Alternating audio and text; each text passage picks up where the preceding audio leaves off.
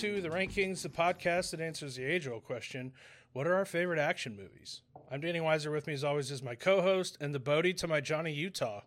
It's Ty McGowan. Ty, what's up, dude? I'm ready to talk about some action movies because we are recording this in preparation for our most anticipated movie of the year. Probably Maybe? pretty high up there. It's like Uh, this or other Barbie. than like Spider Verse. Oh, I keep forgetting Yeah. Spider Verse. Yeah. Spider Verse and Barbie. But yeah, th- this episode. Uh, granted, we're recording this in April, so we're way ahead because we have to record all these before before you leave for the summer.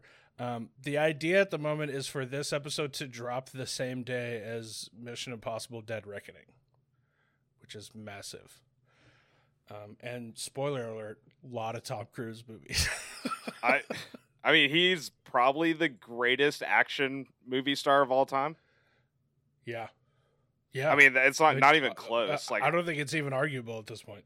I think it's like him and Harrison Ford and kind of everybody's like Keanu- way I, behind. I think Keanu Reeves is like is That's true. I forgot. I always forget about Keanu. yeah. Because like the movie Reeves I think about him first is Bill and Ted's Excellent Adventure, which is not an action Yeah. movie. But yeah, so it's those it's those three people at the top, and then kind of everybody's just yeah. watching. Those the Mount Rushmore of action movies. yeah, there's not even Um, four faces; it's just them three. it's just those three. Yeah. Um. Okay. Not a whole lot else to say other than obviously the day that Mission Impossible: Dead Reckoning comes out should be a national holiday. We should all be let off work. But uh, other than that, I say let's just get into it. I'm list A. Let's go for it. My honorable mentions, uh, I, I decided to theme it around a specific kind of sub subgenre of action movies. Um, one of my favorites, I'm going with kaiju movies. Okay, I love kaiju movies. Just big, dumb, idiot monsters beating the hell out of each other. I love it. What's not to love? Um, Yeah. And so my first honorable mention is Kong Skull Island. yeah, that's a good one. 2017, directed by Jonathan Vogt-Roberts, or sorry, Jordan Vogt-Roberts. Uh, explore the mysterious and dangerous home of the King of the Apes as a team of explorers ventures deep inside the treacherous primordial island. Um, this one, starring Tom Hiddleston, Samuel L. Jackson, John Goodman, Brie Larson, has a 3.1 rating on Letterboxd, which I think is a little low. Um, I think this is better than any of the standalone Godzilla movies. You know, like Godzilla, King of the Monsters, um, the ones that are kind of of this era of the those like Godzilla and King Kong movies. this I don't know, the- favorite. The first, the one that came out in 2014, is pretty was good. good. I liked it. It was good. I think I like this a little better. This is definitely the greatest King Kong movie ever made. Definitely the greatest King Kong movie ever made. Suck it movie from like 1911 with no sound That or is- whatever the hell. Super racist. yeah, get wrecked. Um, this movie rules. I the I the minute that King Kong turned a tree into a spear and threw it perfectly at a flying helicopter from like 400 yards away, I was like, I'm in. This movie absolutely rips. It has everything I want. So, If we had a one. kaiju Olympics, who's winning the? Or maybe I'll wait until after you name all your movies, and then I'll ask Okay. the question. Um, so my next one is the kind of team up, like what what these movies have been kind of uh, leading towards. It's 2021's Godzilla versus Kong, directed Yeah. by Adam Wingard. Um, in a time when monsters walk the earth, humanity's fight for its future sets Godzilla and Kong on a collision course that will see the two most powerful forces of nature on the planet collide in a spectacular battle for the ages. Stars Alexander Skarsgård, Millie Bobby Brown, Rebecca Hall, Brian Tyree Henry. Um, has a 2.9 on Letterboxd, which feels low because like, what are you going into a Godzilla versus Kong movie hoping for and not getting out of this movie? Yeah, You know? Team Kong So- also, right? Yes, we're Yeah. we're both Team Kong for sure. Yeah, um yeah i just th- it was great it like the fight scenes were obviously incredible incredibly animated um i uh it, it did it in a way that like made it feel fun to pick a side but didn't make either of them seem to be like evil you know what i mean which i thought was great because you still get to feel good about whichever one you're rooting for um, the fight scene between those two was cool. Them teaming up at the end was awesome. Uh, I thought the effects looked great. This had this had literally every single thing that I could have possibly wanted out of this movie. I thought it was great. yeah, it was awesome. incredible theater experience from this one. Um, and then my last one um, is, I think you and I will agree is the best kaiju movie. I have a feeling you stand with me on this. Uh, it's 2013's Pacific Rim, Yeah. directed by Guillermo del Toro.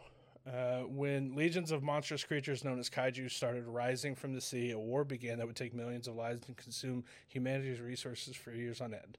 To combat the giant kaiju, the special a special type of weapon was devised: massive robots called Jaegers, which are controlled simultaneously by two pilots whose minds are locked in a neural bridge. But even the Jaegers are providing are proving nearly defenseless in the face of the relentless kaiju. On the verge of defeat, the forces defending mankind have no choice but to turn to two unlikely heroes: a washed-up former pilot and an untested trainee, who are teamed to drive a legendary but seemingly obsolete Jaeger from the past. Together, they stand as mankind's last hope against the mounting apocalypse. Um, stars Charlie Hunnam, Rinko Kikuchi, Idris Elba, Max Martini has a 3.3 on Letterboxd. This movie absolutely rips. Um, Yeah. I just just making the kaiju's to be this like worldwide threat that we have to that the world has to band together and devote resources to to creating giant robots to beat the absolute hell out of them to try to save the planet. It's such a sick idea. Um, it was so well done. Guillermo, Guillermo del Toro was. I, I thought I didn't know if he was like a surprising choice, but I wasn't super familiar with his work when I first saw this. This was the when I was like first getting into movies. Um, absolutely crushed it. Thought he made such a good movie. Not only the action scenes are cool, I think the stuff between the different characters are cool. The neural uplink connection thing, I thought was such a sick idea. I love Pacific Rim. It rips so hard. Yeah, uh, this might be a hot take. It might piss off some movie nerd fans, but this is Guillermo del Toro's best movie. Okay. I don't know enough. Uh, I can't think of Guillermo del Toro's filmography to dispute you, so I'm going to agree. I don't think you've seen any other Guillermo del Let's Toro see. movies. Uh, Shape you seen Water, Shape of Water? No, no. Nightmare Alley, Pinocchio. Pan's Labyrinth, Uh, which Hellboy is this? Is this the old Oh. Hellboy? the OG Hellboy. I saw that a long time ago, but I don't long enough ago that I don't remember anything about it. It's He better than Shape 2? of Water. He did Blade 2. That's sick. Yeah, Blade Two is Um, awesome. Yeah, I don't remember anything about any of his other movies. So, It's. I mean, I would say it's his best movie, but I'm with. I'm fully with. Listen, I. I don't. Ha- I don't know enough to stand against you, and I think it's a very fun hot take. So I'm. I'm on your team here. yeah. All right. So out of all the kaiju's, you can include the uh, Transformers in there. Uh, who would win like in Olympics? Oh, uh, King Kong. Yeah. The dexterity, the athleticism. We've seen that his hand hand-eye coordination is the concern you have going in until you see Kong Skull Island and him perfectly nail that helicopter with a friggin' tree that he turned into a spear. I think he's he's a five tool player. Yeah. Okay. Yeah, that's good. I would love. I would pay to see uh, Optimus Prime in Olympic wrestle King Kong. Ooh, I would yeah, pay to see if- that. I wonder if like Optimus Prime's truck parts are going to slow him down a little bit. I see. I think Optimus has the speed. Actually, Really? I think he's a little bit more nimble. Maybe I need more But nimble Kong than has- King Kong though. But Kong, King Kong's Kong has fast, the dude. size. He has the size. King Kong is fast. I I, I think It'd be a I don't know. movie. it would Make be close. movie. I think Kong would I guess- win. We are saying please make this movie. We did just get to talking about Pacific Rim, which is sort of Optimus Yeah. Prime versus uh, Kaiju. So Yeah, but we can all agree. that Jet movie. in that scenario, Jetstream is winning the hundred meter dash. Yeah, I mean he has to. Yeah. obviously. It's just like what, like a leap, and he's done. Yeah, and then I guess Godzilla would clean the uh, the swimming competition. Easy, Clean Mhm. sweep. Yeah, Well, I, I would. Kaiju I would love to see the this not a speed walking. The speed walking competition would be hilarious. I feel like Kaiju Olympics is like an anime that's just waiting to be written, and Yeah. I'm shocked that we haven't gotten it. I feel like it's a, we just wrote an episode of South Park that just hasn't been written yet. Somebody call TM TM TM trademark. Can't take my idea. Uh, okay, my honorable mentions are the Fast and Furious movies. Yeah. Unfortunately, I, I could I could only put one in my top 10 Mm-hmm. so I took it out of my top 10 so I could talk about three more Mm-hmm. or two more Fast and Furious movies. So, first one, Fast and Furious, um, came out in 2009, directed by Justin Lin. Um, when a crime, when when a crime brings them back to LA, fugitive ex-con Dom Toretto reignites his feud with agent Brian O'Conner. But as they are forced to confront a shared enemy, Dom and Brian must give into an uncertain new trust. Wait, what? Yeah, it's just a weird collection of words if they hope to outmaneuver him. And the two men will find the best way to get revenge, push the limits of what's possible behind the wheel. Um, yeah, this is uh, right before things kind of ramp up. You get a little taste of what's to come. Um, but this is like right before they pivot to let's just make the most ridiculous movie we can, and then we'll just make money after it, kind of thing Right. or like let's rules. just let's just plan the stunts and then we'll plan the plot after which again Yeah. works It's honestly my favorite way to make an action movie, if I'm being honest. uh, second one fast five came out in 2011 also directed by Mhm. justin lin uh, former cop brian o'conner partners with ex-com dom toretto on the opposite side of the law since brian and mia toretto broke Dom out of custody. They've blown across many borders to elude authorities. Now backed into a corner in Rio de Janeiro, they must pull one last job in order to gain their freedom.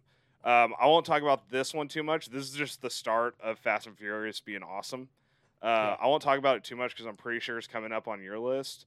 Yup. Um, but uh, you can't include a list of action movies and not have the movie where they drag a giant vault through the streets of Rio de Janeiro. yep, yep, yep. you yep, just yep. can't. You can't in- not include that. Um, and then my favorite Fast and Furious movie, Furious Seven, came out in 2015, directed by James Wan. Deckard Shaw seeks revenge against Dominic Toretto and his family for his comatose brother. Uh, this is the only one that's made me cry so far, so this is my number one, Mm. and it makes me cry every single time, without Me fail. too. And I know it's coming, and you can tell that it's CGI Paul Walker on his brother's body. Yeah. Like it is not good CGI, but it makes me cry like a baby every single time. I'm with you. Fast Five is my favorite, and it is coming up on my list. Fast Seven is good though. It's like a Yeah. close second for me. So I mean, it, we also get the best Fast and Furious song. Um, yeah, When I see you again, or see you Yeah. again, whatever, whatever the Which is title great. is. um, I saw we, we we may need to plan another like hangout at Ellen's house uh, when you're free, maybe after the summer, because I saw this TikTok where these people had a Fast and Furious party where they I, I don't know if they set up projectors or like whatever, but they had all nine Fast and Furious movies playing simultaneously. Like That on sounds- one on one wall in like a grid setup. That sounds like too. That's like sensory overload. I don't think they had the sound playing. I think it was just the the visual or the video from the movies. I don't think it was sound too. Um, it sounds like a, a killer idea for a party. Show, show up dressed as your favorite character. Only serve Corona to drink. Watch all nine. I mean, I know there are more with all of the extra whatever Yeah. Hobbs and Shaw, whatever movies, but We- show all the- of the Fast and Furious yeah. movies simultaneously. Such a killer idea for a party. Here, here's my only problem with that. It is a killer idea for a party. There's one con to that is you can't. If there's no sound, then you can't hear Dom Toretto say, "Well, the thing about the streets is the streets fight back," and then step on a road and break the road. That's a good point. That is a good point. Maybe you just like, maybe you just like rotate, have one sound playing at a time. Yeah, Just one person whose job is to turn the volume up on each screen different, like at different times. I'm I'm in. Great Which- We can only dress up as two people though. Which one of us is going to be Vin Diesel, and which one of us is going to be Tyrese? Ooh, yeah, because we are both bald, uh, so those are our two options. Um, mm, I'm gonna be Tyrese because I've got like a bowling shirt somewhere. I think that I could wear that would, like a bowling shirt over a over a tank top. I'll be Okay, Tyrese. well, I'll go buy the nine pound silver cross necklace that Dom Toretto wears. Perfect. Perfect. It's a great idea. um, okay, let's get into our lists. Um, I think you and I had similar philosophies here. There, action is such a broad term. Like, superhero movies are action movies. The Lord of the Rings movies are action movies. The Harry Potter movies are. Ac- we didn't include any of those. We wanted movies that are first and form- foremost primarily action movies before anything else, right? Yeah. Yeah. If there's like, there are some, there are two movies on my list that are like, have some aspects of like sci fi fantasy, but they Mhm. don't, without, if you took those aspects out, it doesn't change anything about the action part of the movie. Yeah. So that's how I Yeah. included them. Yeah, same. I'm with you because it, it would have been. I, this movie would have just been populated by like Avengers and Lord of the Rings, and we have enough episodes with those kind of movies. We'd, so we'd both have Spider Man into the Spider Verse. yeah, We'd both have Morbius in our top three. right. Of course, the the OGs. Um, okay, my number ten is a movie that I like way more than you. I'm actually not sure that you like this movie very much, but I've talked about it a lot. It's Twister. Yeah, I just haven't seen it in a long time. Directed by Jan de Bont. TV weatherman Bill Harding is trying to get his tornado hunter wife Jo to sign divorce papers so he can marry his girlfriend Melissa, but Mother Nature, in the form of a series of intense storms sweeping across Oklahoma, has other plans. Soon the three have joined the team of storm chasers as they attempt to insert a revolutionary measuring device into the very heart of severely, extremely violent tornadoes. Stars uh, Helen Hunt, Bill Paxton, Cary Elwes, Jami Gertz, Philip Seymour Hoffman, who crushes it in this movie. Um, has a 3.1 rating on Letterboxd, which actually feels right. That feels about about where it should be.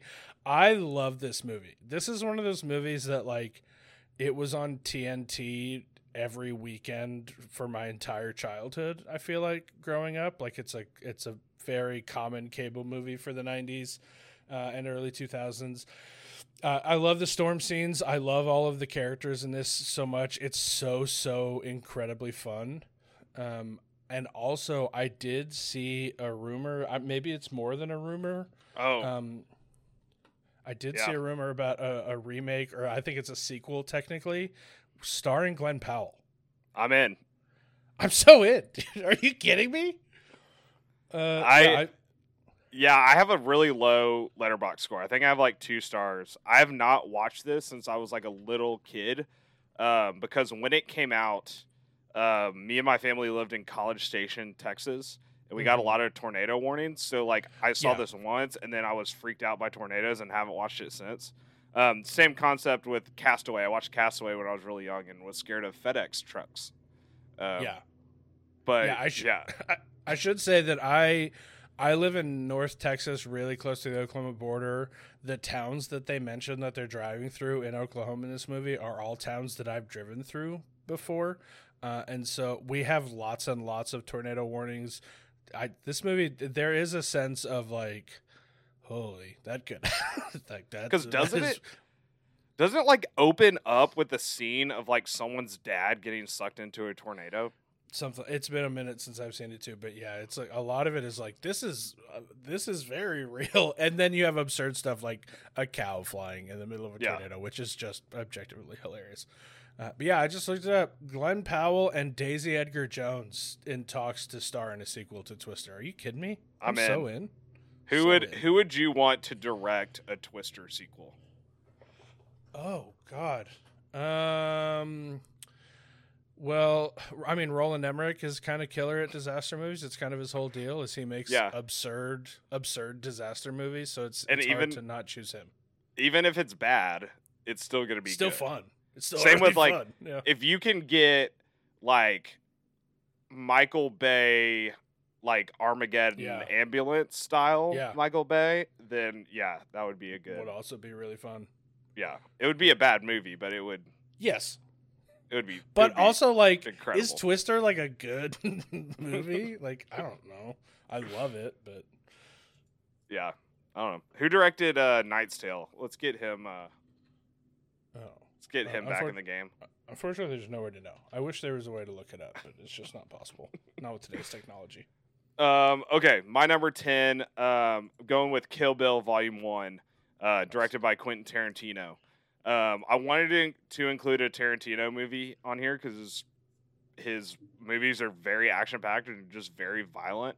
Um so I'm going with the most action action packed one, most violent one. Um, came out in 2003. Um, an assassin is is shot by a ruthless employer, Bill, and other members of the assassination circle. but she lives to plot her vengeance. Um, starring Uma Thurman, Lucy Liu, Vivica Fox, Daryl Hannah, David Carradine, Michael Madsen, Julie Dreyfus, like bunch of just you know classic Tarantino people. Um, but yeah, this movie is freaking awesome. I mean, Uma Thurman is one of the greatest action movie stars after this. Um, the fight between her and Lucy Liu and the um, Crazy 88 or whatever their name is is one of the greatest action scenes of all time. Um, but yeah, this movie is just it's so bloody and so violent and it's just like the epitome of just action movie. And it's also directed by Quentin Tarantino and written by Quentin Tarantino, so it's it's very good. Um, Mhm. You probably have different thoughts about that, but you know, I'm not even positive I've seen it, if I'm being honest. If so, it's been like a really long time and I don't remember. I mean, I know enough about it. There's been enough that's permeated pop culture, the the yellow jumpsuit and the swords Yeah. and Uma Thurman and stuff. So like I'm familiar with it, but I'm uh, not the biggest Tarantino guy, so I don't seek out his movies. But uh, Hot Ladies with Swords, I'm I'm in. yeah, That's kind of it, it's awesome. you know. I, I don't think you'd like it, but it's awesome. Probably not. Uh, okay, my number nine, uh, kind of like one of the one of the more popular and like kind of like successful current modern action series. Starting with the the one that set it off, it's 2014's John Wick, Oh, nice. directed by John Stahelski. Ex ex hitman John Wick comes out of retirement to track down the gangsters that took everything from him. Uh, stars Keanu, Reeves, Michael Nyqvist, Ian McShane, John Leguizamo. Has a 3.8 on Letterboxd. Uh, yeah, it rules. Keanu Reeves rules. I spoiler alert. I've got one, two, three Keanu Reeves movies on my list, just on on my top ten. I'm sure you know what the other two are. Um, this rules. Uh, I think all of the movie I've seen. I haven't seen the fourth one, the newest one that's out in theaters right now. I haven't seen it yet, but it's getting incredible reviews. But I love the first three. Um, I love the action sequences in this. Any movie franchise that has the stones to just kind of like say, "Hey, you're in a knife museum now, fight." That's awesome. Yeah. and I'm so that's such a killer idea. Uh, I'm excited for the like spin-off series that they're working on. I think that's going to be a blast. Just give me as much John Wick as possible. Uh, I've I've forgotten everything about the first three. That's why I haven't seen the fourth one yet because I need to Mhm. rewatch all of them. The only things I remember from the first three is that knife fight, and then Bobon's in one of them, right? Yeah, Bobon's in number three, I think. Okay, Bobon. he's rules. just snacking I just on snacking on goldfish. right. Yeah, that's all he does. Uh, I just any any character who like goes on a murder spree because of the death of his dog. I just I'm deeply relatable. It's it's justification for all of us that hate Yeah. watching movies that kill dogs. Yeah, yeah. It's kind of incredible. Like it, it's such a it's such a kind of brilliant like motivation because nobody is ever going to be like. I don't know, man. John Wick, he just goes around murdering people. That's kind of great. And like nobody is saying that because he's getting revenge for the people that ki- on the people that killed his dog. So he's justified in everything he does. Is that dog the most important dog in action movie history? Because it Oh. produced in that Um, canon, it produced four movies and a series. Yeah, yeah. I, I'm I'm not gonna say best dog. I think there are better dogs in in action No, movies. most but important probably dog. yeah, probably the most important. Now that you, Yeah. I don't know that I've ever thought about it, but Well, speaking of importance, uh, we'll go to my number nine. Uh, not only that's is this a movie, weak that's a weak segue. Not Speaking only of is- importance, not only is this movie one of the funniest movies of all time, not only is it one of the the only movies to uh, perfectly accomplish the reboot, but it cured Kanye West anti-Semitism. Uh, my number nine is Twenty One Jump Street. God. came out in 2012, directed by Phil Lord and Chris Miller. Um, in high school, Schmidt was a dork and Jaco was a popular jock. After graduation, both of them joined the police force and ended up as partners riding bicycles in the city park. Since they are young and look like high school students, they are assigned to an undercover unit to infiltrate a drug ring that is supplying high school students uh, synthetic drugs.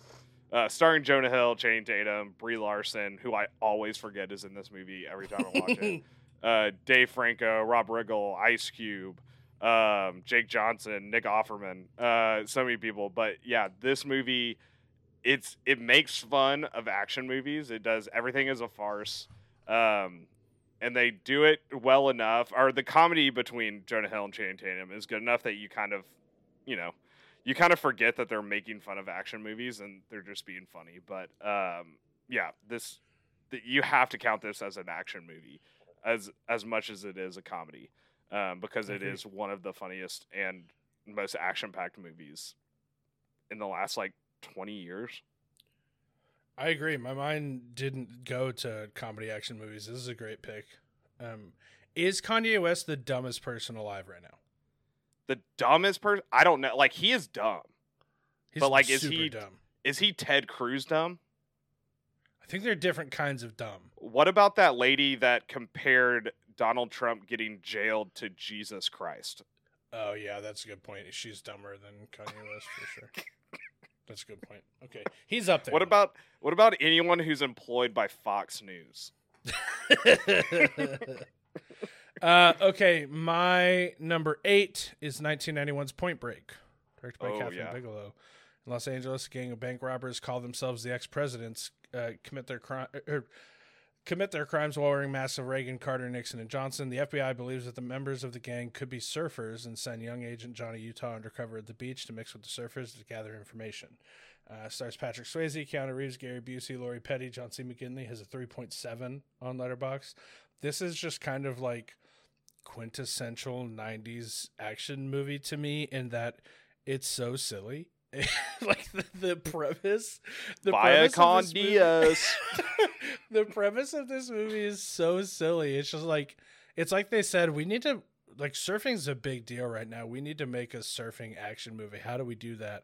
What if we get some like real shaky evidence that maybe these bank robbers are also surfers and and go, so like it's such a funny dumb idea um and it ruled. It works. it works so well. See, I think it was almost like the writing room was almost like that Key and Peele sketch uh, for Gremlins 2, where everyone's just on cocaine and they're like, okay, a movie about bank robbers and they're surfers. Okay, keep going. Okay, and the the FBI is involved. Okay, keep going. Well, also, the FBI agent is a former NCAA athlete who's unrecognizable to anyone else. Okay, yeah, keep going. His name is Johnny Utah. Okay, keep going. They're gonna jump out of a plane without a parachute. Okay, where, where do I sign the check? yeah, and and like somehow it works so well. I love. Yeah. I've got it at four and a half stars on Letterboxd right now, and honestly, everything in me right now wants to bump it up to five because this movie rules. It's so funny, it's so dumb, but it's also a genuinely very good action movie. I think the action sequences are really fun. But yeah, the name Johnny Utah, incredible name. They could not have picked a more perfect name for this. Patrick Swayze doesn't even have a last. name. His name is just Bodhi. It's just so stupid. They- Uh, the And like hidden behind all of this is they picked Gary Busey to be like the like the straight edge FBI guy. Like that's the only time choice. in Gary Busey's like career where he's the straight edge dude. such a wild choice. The end scene is the Vaya con Dios. It's such a silly scene that still somehow works. I just, I God, I love Point Break. I'm so bummed that they did a crappy remake of this because I genuinely think a modern remake could be awesome if they would like put some uh resources into it, like where maybe Keanu Reeves plays a Gary Busey role. Yeah. I think that would be killer if they remade that, but they tried it. Who was it? Who starred in the remake that it just sucked? I can't I, I don't I don't think there was anyone like super famous. Yeah, just. I think it was just like let's get some hot people to play these characters. Which normally, great idea. Yeah. Normally, that's how you make action movies, but this one sucked. But yeah, Point Break, 1991, Kathryn Bigelow, incredible. Let's do a remake. Glen Powell is Bodhi, obviously. Obviously, like obviously i you Mhm. might not like this but i don't know it might have changed after tgm but miles teller as johnny utah yeah, I. He, I, he is not. He's no longer on my hit list. You know what I mean? He was just like it's on site. I hate you, Miles Teller, and this movie's gonna suck. He's off that because of how good Top Gun Maverick was, but I'm still not like excited to throw him in movies. I say Miles Teller as Johnny Utah, and I think he's too Lick- old. Wasn't John? Wasn't the whole point of Johnny Utah is that he was like just out of college not too long ago? So when isn't he supposed to be like 24, 25 or something? I don't know. I don't think it really matters. Joe Keery is Johnny Utah. Yeah. And then Maybe. Lakeith Stanfield is that one friend who just never trusts Johnny Utah for absolutely no reason. Remember, there's a character in this movie called War Child, and they don't Yeah. ever explain it. Yep. they, don't, they don't give a backstory and why his name is just War Child. God, what a movie! Remember they found out they were surfers because of like some like chemical that was only in one beach in all of California. Is that what it was? I, I remember they all they also did a they like didn't they figure out that the locations of the robberies coincided with the locations of like this these like swell of waves that were just migrating around the world or something? Yeah. So yes, and then they also they found out which beach they surf at in California because of the chemical a chemical left at So dumb. scene. so dumb. What a dumb, dumb thing, but that worked super well. Kathryn Bigelow, bless you, because this movie rules. Hey, she got her Oscar. I mean, She deserved Hurt. Locker's good, but that I mean, we can all agree that Oscar was for Point Break. Yeah, oh, certainly. Um, okay, my number eight is Heat, uh, a movie you definitely need to see. Um, came out in 1995. I'm waiting to see Heat because I feel like it's got to be turned into content somehow because of how much we've talked about the fact that I haven't seen Heat. So I'm Yeah. waiting for like it to be a Rank Kings thing at some point. Yeah, you need to see it though. It's it's so good. Um, came out in 1995, directed by Michael Mann. Obsessive ma- uh, master thief Neil McCauley uh, leads a top-notch crew on various daring heists throughout Los Angeles, while determined detective Vincent Hanna pursues him without rest. Each man recognizes and respects the ability and the dedication of the other, even though they are aware their cat and mouse game may end in violence. Um, out starring Al Pacino, Robert De Niro, Val Kilmer, Jon Voight. I mean, this this movie is insane. Um, and everyone, anyone who's seen Heat knows that that I mean that for that shootout, street shootout scene is just unreal.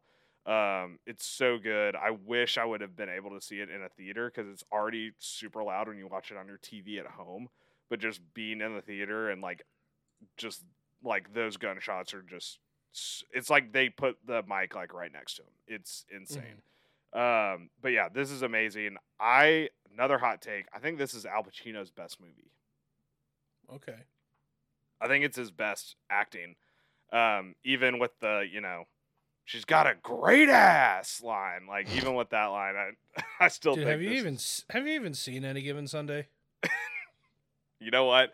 Any given Sunday sucks, but that Yeah. halftime speech is. It's pretty good. so good. Yeah. um, but yeah, th- this movie is amazing. It is five stars.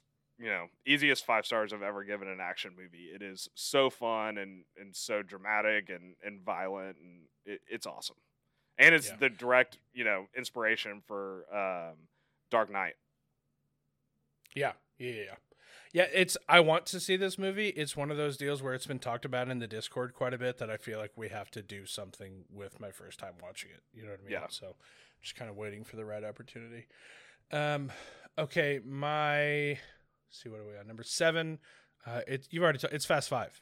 You already talked about it. Yeah. Um, 2011, directed by Justin Lin, Vin Diesel, Paul Walker, The Rock, Jordana Brewster has a 3.4 on Letterboxd, which seems low because this movie rules. This is kind of a perfect action movie. The stunts alone, even if the story was stupid, which it's not, because this is where the Fast and Furious kind of figured out what its identity was. I think Yeah. was with this movie. Um, I think the story is actually good in this one. Um, the stunts alone, they do that stunt where they break Dom, they free Dom, and they like f- literally flip a giant truck or whatever Yep. end over end, which rules. They do the train heist with Yep. cars. They literally rob a train with cars and like driving through it, which is so sick. And then of course, like the probably most quintessential Fast and Furious action scene at this point, the safe chase, where they're literally dragging a big giant safe behind a car. Which, by the way, not happening. Those safes are so heavy. Well, The they reinforce. s- Did you not miss the scene where they're reinforcing the cars? I saw it. It's not happening, but I don't care because it's awesome. Uh, just the idea of this like safe being a wrecking ball behind these cars as they're driving through. Aren't they in Brazil at that point? They're just driving They're- through the streets. they're in like one of the most populated cities in the world. Isn't it like Rio de Janeiro that they're Yes. driving through? Just incredibly busy, packed city that they're just causing mayhem and destruction, and it rules. It's awesome. Yeah. Yeah, Yeah, this, is the best fast movie to me, I think, but I get the argument for seven. This is definitely the best for me. It's so good. Yeah, this is the only bad thing about this is this is where they introduce The Rock, Yeah. and they should have gone with Batista, Mm-hmm. just because Batista would have been in every other movie, and he wouldn't been a dick, and said Mm-hmm. he needed more screen time in a franchise that Vin Diesel built, like Yeah. literally carried for four movies before this one, like. That was the only downside. Um, but because of The Rock, we get that one scene where he flexes out of his cast in Furious 7. Which is awesome. yeah. The coolest thing The Rock has ever done is that specific scene. Daddy's got to go to work and then just flexes out of a full arm cast.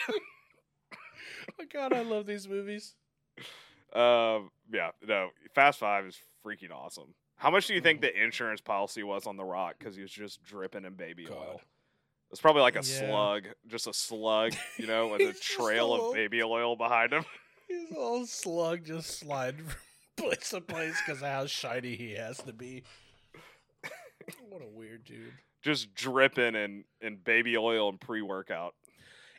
Is The Rock the worst actor ever? Because he doesn't act. He's just The Rock in every movie that he's in, regardless of the movie. It's like him or Pauly Pauly Shore. They're on the same level of acting. Yeah, they kind of like Ryan Reynolds does the same thing, where Ryan Reynolds is kind of just Ryan Reynolds in every movie But he's he's in. but he's charming. Yeah, Like in almost Yeah, every movie, he's doing that sarcastic thing, but he's charming. he also chooses the right roles for the most part, where, where like the correct the correct way to play this is to just be Ryan Reynolds. He Yeah. does that. The Rock is just kind of like big and annoying. Yeah, and Reynolds is never gonna strong arm somebody yeah, in any true. movie he's in. That's true. Um, okay, uh, my number seven, the first movie I ever bought on my video iPod. It's Pirates of the Caribbean: Curse of the Black Pearl. I didn't even think about the Pirates of the Caribbean movies. This is one of the ones where it's like there's just an there's enough sci-fi for me to like question it a little bit, but like if you take it out, it's still a movie about Mhm. pirates and Johnny Depp swinging from ships, which is awesome. Yeah. I'm with you. Um, came out in 2003, directed by Gore Verbinski. Uh, Jack Sparrow, a freewheeling 18th century pirate, quarrels with a rival pirate bent on pillaging Port Royal. When the governor's daughter is kidnapped, Sparrow decides to help uh, the girl's love save her. Um, starring Johnny Depp, Orlando Bloom, Orlando Bloom, Keira Knightley, Geoffrey Rush. Um, I think this is the first movie that Orlando Bloom did after uh, Lord of the Rings, which like kudos. yeah, Actually, this came out the same year. Didn't Return of the King come out in 2003? I think so. Yeah. Um, what a year for Orlando What- Bloom. And Well, what they the recorded hell is he the- They recorded the Lord of the Rings movies like kind of all at once, way ahead of Yeah. time. I think so. He had been Yeah. quite. He had been done acting on those for a while, but yeah, holy crap, what a year! Um, but yeah, this movie it's so fun. It's still to this day incredibly fun. One of the Mhm. best scores. I mean, scores are really for like action adventure movies. Scores are very important, Mhm. and this has one of the best scores to any action adventure movie of all time. Um, Johnny Depp, for maybe the last time in his career, is charismatic, like incredibly charismatic in this role and, Yeah. and funny and and hilarious. Keira Knightley, I mean, who didn't have a crush on Keira Knightley in 2003? for Like sure. incredible. Um, and then the guy that played, um, um, oh gosh, uh, the bad guy. Um, oh, what's the bad guy's name? Um, Barbossa. Barbossa, yeah. Why Is is he? Yeah, it's Barbossa, but he. I'm looking at like the list of actors. He's like way down. He is way down on here. Hmm. Uh, maybe they do that. oh, no, maybe here it they is. listed him as like Geoffrey the Rush. order of appearance or whatever. Yeah, uh, Geoffrey Rush, um, incredible, so good. Um, but yeah, Pirates of the Caribbean is one of my favorite movies to go back to, and you can go back to. It's not one of those like dated, like a lot of Mhm. movies that came out in the early two thousands. It's like, oh, this really came out in the early two thousands kind of thing, Yeah. like Mission Impossible two. Um, but this this one is just awesome. You can go back to it anytime you want, and you don't have to watch the other ones because they suck. But uh, yeah, Pirates of the Caribbean: Curse of the Black Pearl, Pearl is amazing. It's a great pick, but you're talking about th- this can't be the last movie that Johnny Depp was charismatic in because he was in uh, Fantastic Beasts. And I, I also forgot about all the uh, courtroom footage that he was in uh, pretty last awesome. year. uh, okay, my number six is potentially the most obvious uh, me pick, and the one that's gonna let the judge know for sure that it's mine. It's Bloodsport. Had to have it. Had to have it on here. Uh, 1988, directed by Newt Arnold. U.S. soldier Frank Dux has come to Hong Kong to be accepted into the Kumite, a highly secret and extremely violent martial arts competition. While trying to gain access into the underground world of clandestine fighters, he also has to avoid military officers who consider him to be AWOL. After enduring a difficult training and beginning a romance with journalist Jan- Janice Kent, Frank is given the opportunity to fight, but can he survive? Um, has a 3.3 rating on Letterboxd, stars Jean Claude Van Damme, Bolo Yeung, uh, Donald Gibb, Leah Ayres.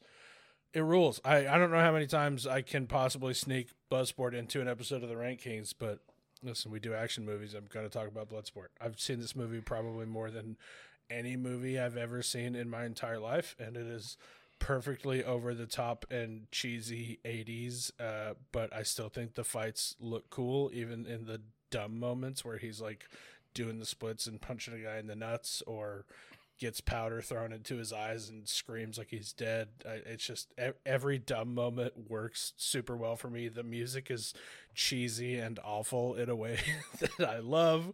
The acting for pretty much every character is cheesy and awful in a way that I love. And God, this movie is so good. Is this the first time where you're gonna have a list that has more old movies than I do? Oh, maybe. I think this is the first Um, time you're gonna have a list where your movies outdate my movies. I've got one more 90s movie coming up, and then I, I ended off with all movies from the 2000s, but I do have another 90s movie coming. I have one more movie from the 80s, and then everything else is 90s or or everything else is 2000s, Look at me, dude. I'm so cultured. I watch old movies all the time. Like just I am. Bloodsport. I'm a bit of a cinephile. I don't know if you knew that about me. I This- you, clearly one of us is uh, one of us is a cinephile, and it's not you because I'm the one with the old movies here. Oh, I hate you. Um, Yeah. Okay, my number six is Skyfall. Came out in 2012, directed by Sam Mendes. Um, not related to Shawn Mendes. For anyone who's wondering, Are you sure? Um, th- they're not related. Okay. I'm pretty sure they're not related. Are they related? You don't. That would be for sure. insane if they're related. You- he would have ended up in that. one of his movies at, at one point. we Maybe the- just found out that Shawn Mendes is a nepo baby, and his dad is an incredible director. I mean, he would have ended up in a movie, like maybe that one movie where Olivia Colman is jacking off Colin Firth that came out last year. You can't just say that. Um, when Bond's latest assignment goes gravely wrong and agents around the world are exposed, MI6 is attacked, forcing M to relocate the agency. These events cause her authority and position to be challenged by Gareth Mallory, the new chairman of the Intelligence and Security Committee. With MI6 now com- uh, compromised from both inside out, M is left with one ally she can trust Bond. 007 takes to the shadows, aided only by field agent Eve, following a trail to the mysterious Silva, whose lethal and hidden motives have yet to reveal themselves. Um, I don't like how he's only only aided by one field agent. He Q Q is with Yeah. him the entire time. Q criminally underappreciated. The freaking voice of Paddington, um, Mhm. which is insane. Um, but yeah, this is the best Bond movie, and if you're gonna make um a, a list about action movies, you have to include um any Bond movie, and this is, I mean, just if you take just the snippet of when they go back to when they're in Scotland on that like whatever I don't know what they call them in Scotland, but like plantation or farm or ranch or whatever that big piece of land that they're on, and he has to like think of ways to, um, you know, kill Javier Bardem, who is Javier Bardem the greatest villain actor of all time. He's up there. Um, but but um, when he's trying to find new ways, putting like the shotgun shells in the floorboards and stuff like that. I mean, th- just that scene alone is like can get you on this list. Um, but easily greatest Bond movie from the greatest Bond. I'm just throwing it out there. It is Mhm. not an opinion; it's a fact. Um, Yeah. it's it has to be on this list. Yeah, I haven't seen No Country for Old Men, so I don't know that I can say for sure about. Because isn't he the bad guy in that? Yeah, Bardem. Okay, so, um, yeah, I obviously have Scott. Spoiler alert: uh, a lot of other movies in the at the top of our list are going to be the same, but it's just kind of who we are. So sorry in advance, but definitely talk about Skyfall later. Uh, but also first- this is this is like the uh the first i mean it's just skyfall and then the and then every bond movie after this but it's the first time where i think the writers are like maybe he doesn't have to be like gross and misogynistic like Yeah. maybe he's just like a good dude yeah, and also nice. attractive Yeah, like Which he cool. also gets the ladies but you know he's not like Not bordering way. on yeah like getting sued Yeah. Yeah, that's a, a good shift from them. Uh, okay, my number five, another obvious, very me pick that had to show up. Uh, it's Speed, 1994. the directed cons it's just cons Los Angeles SWAT cop Jack Traven is uh, up against bomb expert Howard Payne, who's after major ransom money. First, it's a rigged elevator in a very tall building. Then, it's a rigged bus. If it slows, it will blow. Bad enough any day, but a nightmare in LA traffic. And that's still not the end. Has a 3.6 on Letterboxd. Stars Keanu Reeves, Sandra Bullock, Dennis Hopper. Uh, perfect action movie. This is an absolutely perfect 90s action movie. I literally have zero notes of things that could make this movie better. It's not too long, uh, so nothing drags out about it.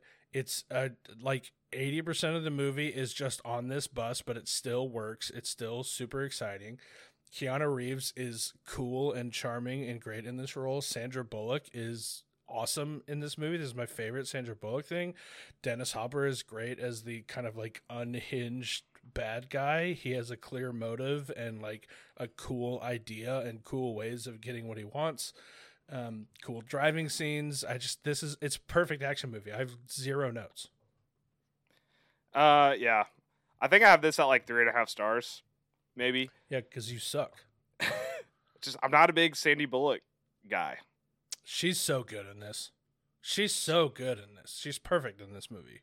It's just like every time I see her, I'm just like, oh, she made The Blind Side and won an Oscar for it. okay. That's a good point, but this was before that, so you can like not think about it, you know? But I saw this after I saw The Blind Side. well, that's your fault. It's not her fault. It's your fault. I, she's so Um, good in this. She's so good in this. I God, I love Speed so much. It's all right. Um, Shut up, okay. dude. It's okay. Um, it's super. It's definitely above average for sure. Um, Suck My number my number five is Raiders of the Lost Ark. Um, came out in 1981, directed by Steven Spielberg. Um, when Dr. Indiana Jones, the tweed suited professor who just happens to be a celebrated archaeologist, um, I don't know if that's. I don't like that phrasing. I feel like it's He's, the isn't he a professor of like archaeology I think so. Yeah. who just happens to be a celebrated archaeologist? That's is hired by the government to locate the legendary Ark of the Covenant. He finds himself up against the entire Nazi regime. Um, a movie where Harrison Ford kills Nazis and and finds the Ark, you know, Ark of the Covenant. Like, count me in. Mhm. Harrison Ford killing Nazis. That needs to be in every top five of any action movie you list. Yeah. Um, can I be honest with you? No, Forgot about these. Just forgot. totally forgot about the Indiana Jones movies when I was making this list. Didn't even think about them. Don't know why. I thought you would have put. Um, I guess if you had remembered them, I thought you would have put uh, Last Crusade on here because isn't that your favorite one? no, that's not a joke. The uh, third one. Oh yeah, I was thinking the fourth one. Yeah, the third one is my favorite of the Indiana Yeah. Jones movies. which is also Um, really good. That's a and five star movie. them. Yeah, to- just forgot about 'em. Just forgot they existed when I was making this because I was like in my head I was like, all right, I don't want to do Star Wars, I don't want to do Lord of the Rings, and so I was think I think I was avoiding some of the like big fr- like the big worldwide franchises. You know what I mean? Uh, Yeah. other like James Bond, Mission Impossible, quintessential action, like action at their core, and I guess this is too. But for some reason, I think I in my mind I sort of lumped this with all of the like the Star Wars, Lord of the Rings of the world. Um, Yeah. and I shouldn't have because you're right. It's a, it's a purely action movie. Um, great pick. I just totally forgot about the Indiana Jones movies. Um, and my hot take about these, that which we've talked about, is I think the fourth movie is better than the second movie. I think Temple of Doom sucks.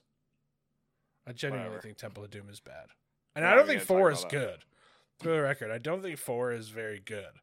I just think two is really bad. But Has- one and three are incredible, five stars. Has the fifth one come out by the time we've recorded this? Uh, I don't know. Phoebe Phoebe Waller Bridge, right? Isn't she in I it? love Phoebe. I do love Phoebe. By the way, yeah, uh, this this will have come out. It comes out June thirtieth, and this episode comes out in July. uh, listeners won't find this out until this episode drops in July. But uh, I've watched uh, Fleabag. Whoa! Did you really? Yeah, it's awesome. Yeah, it is. Yeah, That's really good, good. news. I've been I've been trying to get you to watch Fleabag for a long time because I knew you'd love it. It's incredible. I watched it. I there was like this. Uh, I feel like you might be mad at this. I just saw it on TikTok and Childish Gambino suggested it. Donald Glover. So then I immediately put it on and I watched all like both seasons or all three seasons or Yeah, However listen, I can't be I can't be mad at you for taking Childish Gambino's suggestion more seriously than mine. I get it. uh but yeah, really good. it's incredible. God, I'm like thinking about rewatching it because it's been a minute. Yeah. I love Fleabag. Um, yeah, I just I'm excited for the fifth Indiana Jones movie. I am worried because I watched the trailer and it looks like there's going to be a lot of de-aged Harrison Ford scenes, and I don't love those. I think there's going to be one flashback. Okay. From what I've seen, it not- looks like there's going to be one flashback to set up the why are Nazis currently here in the 50s because I think that's Yeah. the time period they're in. Mhm. Um, so I think there's going to be one flashback, and then maybe one flashback to, uh, like talk about who Phoebe Waller Bridger's character is because I'm pretty positive she's related to someone from the original Okay. three movies. Not like related to Indiana Jones, but related to Yeah, side maybe character. like Marion Ravenwood's daughter or something. I, I think no, I don't think it's. I think she, you know, the um, the guy who works for the um, museum who like is like dumb, like does all the Oh, yeah. like gets lost. I think that's his daughter. Okay, interesting. Yeah, Yeah, I'm excited for it. I just I hope they don't have a ton of de-aged Harrison Ford because like you saw The Irishman, it sucks. It doesn't work. the Well, who's de-aging is not great. who's direct? Someone like really good is directing it, right? I don't know. I don't really. The Dial of Uh, Destiny, James Mangold, Okay, who directed Ford v Ferrari and Logan. that so helps. yeah. that helps. That dude loves making dad movies. yeah, So it'll be awesome. movies. and it'll make Yeah. us cry because Ford v Ferrari and Logan made me cry. Yeah, same. Uh, okay, my number four is Skyfall, which we already kind of talked about. I just it's the perfect James Bond movie. It's the best James Bond movie by kind of a lot. I think Best James Bond song. Yeah, best James Bond song. The Adele song absolutely rules. And you said you Craig would sing it for us, right? I what uh, see what the the whole thing like my throat kind of hurts and there's just a lot going. You know what I mean? Allergies. Um, can you imagine me trying to sing an Adele song on this podcast? My God, Creed is one thing, but Adele. Goodness. Um, yeah, it's a it's This is a perfect spy movie. It's a perfect action movie. It's a perfect James Bond movie. Um, the setting of the house in the Highlands that you were talking about, the Bond estate is, or whatever his family estate is, just incredible. Um, the scene of him that you mentioned of him preparing to defend it and like getting set up because he knew that this dude was coming. It's just an all timer of a scene, and yeah, it, it it this is a perfect movie. I love Skyfall a lot. And it's it was weird because it kind of like so this is the second movie, right? After Casino Royale? Or is this the third? This is the third. The third movie after Casino Royale? Quantum It's- of Solace is second, right? Right. So they set everything up. It's weird because this movie almost feels like the first one because they set up M, or they set up the new M. They set up um, Penny Pennyworth or whatever her name is, uh, Mm-hmm. Penny something. Um, you get Q. I think this is the first time we get Q. Like they set up all this stuff that you usually do in a first movie, and they set it up for this, which is awesome. Um, but yeah, it's it's really good. Miss Moneypenny, Money Penny. which is a wild name. That's what. Uh, that's because there's a joke in uh, New Girl where Winston's like, "I want to be Money Penny." Who's Money Penny? the girl. Uh, is it? yeah. The the James or the Daniel Craig James Bond movies were so interesting in that every other one was very good. yeah, the Casino Royale. Daniel Craig movies were great. Yeah. Quantum of Solace kind of sucked. Sucked. Skyfall perfect. Spectre kind of sucked. No Time to Die great conclusion. amazing. Yeah. Yeah. So really funny. God, dude, Casino movie- Royale. I revisited that, and it is like way better than I remember it being. It's definitely the second best of the Daniel Craig movies. Yeah, it's it's. We'll do a quick rankings. It's Skyfall, Casino Royale, No Time to Die, uh, Spectre, Quantum of Solace, Spectre's I've last. I have Spectre fourth. I think. Spectre's bad. I think I have Spec. I think Spectre and Quantum of Solace both very bad, but I have Spectre four, Quantum of Solace five. Both not great, but Yeah. the I don't like either of them enough to fight about it. If I'm being, if I'm being honest. Um. Okay. Uh. My number four, another comedy action movie, is Hot Fuzz. Uh, Ooh, came yeah. out in 2007, directed by Edgar Wright. As a former London constable, Nicholas Angel finds it difficult to adapt to his new assignment in the sleepy British village of Sandford. Not only does he miss the excitement of the big city, but he also has a well meaning oath for a partner. However, when a series of grisly accidents rock Sandford, Angel smells not- something rotten in the idyllic village. Uh, I almost, my honorable mention theme was almost um, the Cornetto trilogy. Mhm. But the more I thought about Hot Fuzz, the more it was like, this is like more of an action movie than most action movies I agree. because of how much it makes fun of action movies. Um, you even get a call to uh, Point Break. You get a Point Break uh, call in this. You ever uh, shot your gun in the air while screaming ah? Uh, but yeah, this movie is amazing. It is hilarious. Obviously, Edgar Wright, Simon Pegg, Nick Frost. Those are like some of the greatest comedic, like the greatest comedic trio of all time. I mean, director and two actors. It's fantastic. Olivia Colman, in like not inventing comedic timing, but perfecting it. Perfecting it for sure.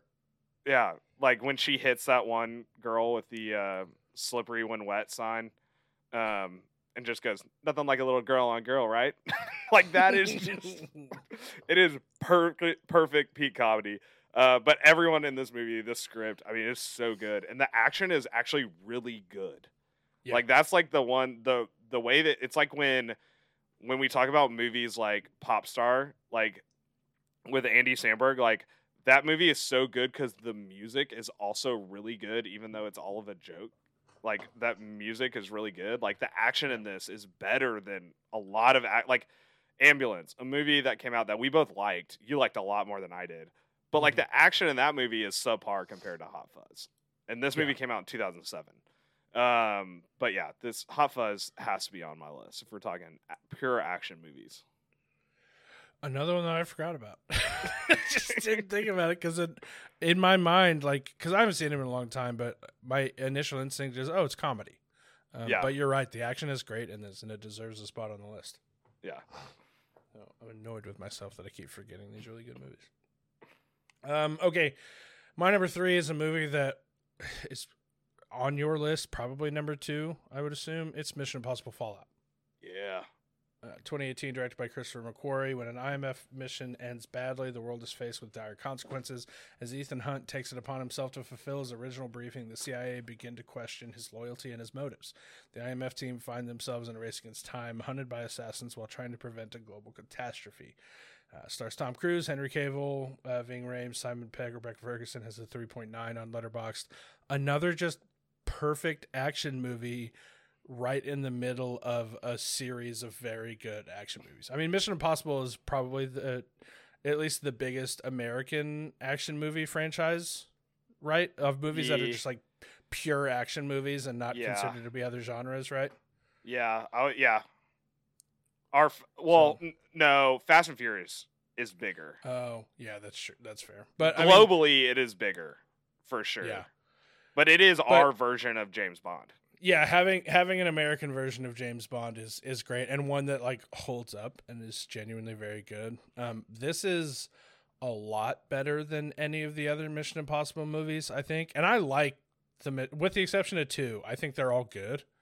Yeah. Um, I I enjoy them all. I even enjoy two, even though it sucks. Um, but I just think Fallout is in is in a league of its own. Uh, Henry Cavill cocking his arms like they're freaking shotguns. We've talked about it a million times on this podcast, and we'll talk Greatest about it a million movie- times more. Greatest it's movie trailer of all time.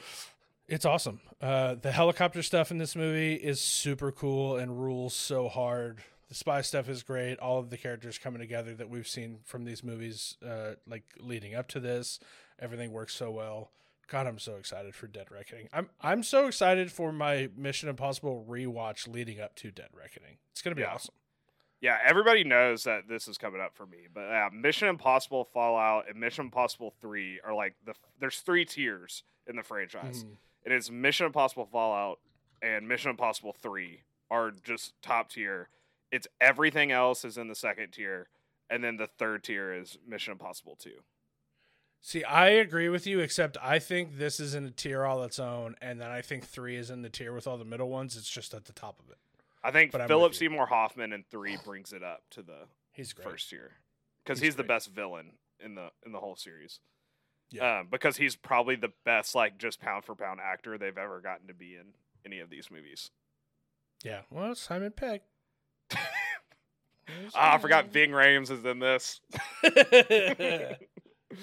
um, okay, uh, my number three. So my these next three are any action movie. If you want five stars from me, I have to. My eyes have to be open the whole time, just wide eyes, mouth agape, sitting on the edge of my seat, just like this is the craziest crap I've ever seen in my entire life. Um, so my number three is Mad Max Fury Road. Um, came out in 2015, directed by George Miller an apocalyptic story set in the furthest reaches of our planet in a stark desert landscape where human hum, humanity is broken and most everyone is crazed fighting for the necessities of life. Within this world exist two rebels on the run who just might be able to restore order. Um, starring tom hardy charlize, charlize theron uh, nicholas hoult um, riley keough is in this. Um, I, didn't, I did not know that. Um, zoe kravitz also in this. I forgot about that. Um, but yeah, this this movie is insane. It is nothing but like pure adrenaline, like from the jump. Like I think this starts with the car chase. I'm pretty sure. Um, and it's just that's it. That's all you have after this is just either car chase scenes or Tom Hardy grunting while he's running away. Which again, first time that Tom Hardy grunting has like actually worked. like this like his weird obsession with dialects is like actually pays off in this one. Um, but Mad Max Fury Road is just pure adrenaline, just shot into your veins and nothing else, and it is amazing. I still need to rewatch this. It is I've only so seen- good. I've only seen it once, and I I think it was in like 2017 or something when like I don't know. I I just I don't remember much about it. I do remember being a lot lower on it than everybody else seemed to be and being confused as to why. But I've seen a lot of movies since then, and I think I have a better idea of what to appreciate about movies now than I did then. So I really, really need to rewatch it. It is so Um, good, and they're making another. They're making like a second movie with Charlize Theron's like character as the Yeah, Furiosa. main character. Yeah, Yeah, I need. I definitely need to rewatch this one, and I will.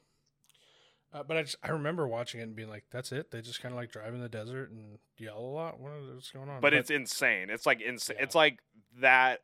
The level of the Mission Impossible helicopter scene Mhm. for the entire runtime, like that. I think I would. I think I'd appreciate it more now. I was Yeah. just in a weird weird spot back then. You But- need you need to rewatch all the Mad Max movies because it's actually hilarious how how drastically it jumps to like let's just make this like like let's go furious uh fast and furious level and just make this ridiculous where it's like the first two movies are like this it's supposed to be apocalyptic but it just looks like they filmed this in australia and just kind of called it apocalyptic and it's just mel gibson doing whatever and then like mad max 3 comes out and it's like in the 80s and you have like a weird scene where someone's playing the saxophone and you have like the thunderdome where like whitney houston is like leading this pack of like R- It's it the is eh, the the levels it ju- it goes from zero to hundred in like you get whiplash when you rewatch them Yeah. like back to back because you're like this is not the same like this is not where you were heading with this in the first two movies. It's awesome. Fury Road's the only one I've ever seen, but it sounds like a fun like weekend marathon. Yeah, Okay, uh, my number two. You knew it was coming. It's Edge of Tomorrow, yeah, 2014, directed by Doug Liman. Major Bill Cage is an officer who has never seen a day of combat when he's unceremoniously demoted and dropped into combat. Cage is killed within minutes, managing to take an alpha alien down with him. He awakens back at the beginning of the same day and is forced to fight and die again and again. As physical, physical contact with the alien has thrown him into a time loop. Um, has a 3.7 on Letterboxd. Stars Tom Cruise, Emily Blunt, Bill Paxton, Brendan Gleeson. Uh, is this just an excuse to get people in our Discord to flood the chat with the Emily Blunt gif? yeah. Maybe, maybe a little, oh, maybe a lot. I don't know. Who knows? Who's to say? Uh, no, this movie rules. It uh, this I think I gave it for four and a half times, four and a half stars the first time I saw it. Um, because I was kind of shocked. I didn't really know anything about it going in. This was kind of early on for me appreciating action movies because you know I was annoyingly anti-action movie for a long time until I decided Yep. to quit being a dweeb. Um, this was pretty early on. I hadn't really even heard of it. Um, didn't care as much about Tom Cruise movies, and then this movie just kind of like started out awesome and continued to be awesome for two hours. Um, and so it's just it's such a sick idea. Um, I love the way that it utilized the the time loop aspect, which there are a billion time loop movies out there uh, that all feel like they kind of run together for the most part, except for a few that stand out. Uh, and this is one of the ones that stands out, and I think does it really well. And it has really cool characters, incredible action scenes. Fighting aliens is awesome. Doing fighting aliens in a mech suit is awesome. Um, and so it's kind of everything I could possibly want out of an action movie, plus Emily Blunt. Yeah, this this missed my list because uh like my baseline for what is action and what is like sci-fi action was Men in Black and this like Mm-hmm. was too similar to Men in Black to include on my get it. list. There's too much alien content. Um Yeah, there's a lot of sci-fi. And the reason that it I kind of pushed it over is one Tom Cruise, who is just kind of the king of action movies, and if he's in a movie, I'm gonna feel like it's an action movie no matter what. Um, but just the fighting aliens in a mech suit was awesome enough that I felt comfortable putting it on my action movie list. Yeah. Um, okay, my number two, we already talked about it. Mission Impossible Fallout. Um, the this, I mean, best Mission Impossible movie, best trailer I've ever seen. Um, the the cast is amazing. Tom Cruise. I mean, Henry Cavill is unreal. That motorcycle chase um, through Paris, I think that they were in Paris, um, is crazy. The helicopter scene. I mean, everything about this. This is like pretty much if they had ended Mission Impossible with this movie, I would have been really, I'd have been fine with that. I've been like, this is the perfect way to end. This is kind of the culmination of what it's all been leading up to, kind of like this kind of movie. I'm still super stoked that we're. gonna It seems like we're gonna get a Mission Impossible movie until Tom Cruise dies doing one of his stunts, which, like rules. I don't want that to happen to him, but like what a way to go out. Uh, feels like destiny at this point. yeah. Um, but yeah, Mission Impossible Fallout is for a long time.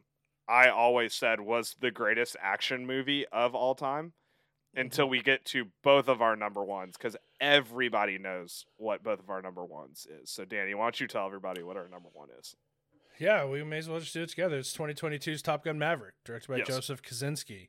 After more than 30 years of service as one of the Navy's top aviators and dodging the advancement in rank that would ground him, Pete Maverick Mitchell finds himself training a detachment of Top Gun graduates for a specialized mission the likes of which no living pilot has ever seen. Facing an uncertain future and comforting and confronting the ghosts of his past, uh, Maverick is drawn into a confrontation with his own deepest fears, culminating in a mission that demands the ultimate sacrifice for those who will be chosen to fly it. Stars Tom Cruise, Miles Teller, Jennifer Connelly, Jon Hamm, Glen Powell, Ed Harris, Val Kilmer, Lewis Pullman, Charles Parnell, uh, Monica Barbaro has a 4.1 rating on Letterboxd, which it should be 5.0. You Yeah. monsters. Should be five. It's the perfect action movie. You go ahead. Yeah, not only is this the greatest action movie of all time, it might be like one of the greatest movies of all time. Um, this is like, it, it, first off, one of the you know godfathers of cinema who like kind of created the action movie. Steven Spielberg said this movie saved cinema. That's a fact. He said it. Mhm. We have video evidence of him Means saying that true. to Tom Cruise.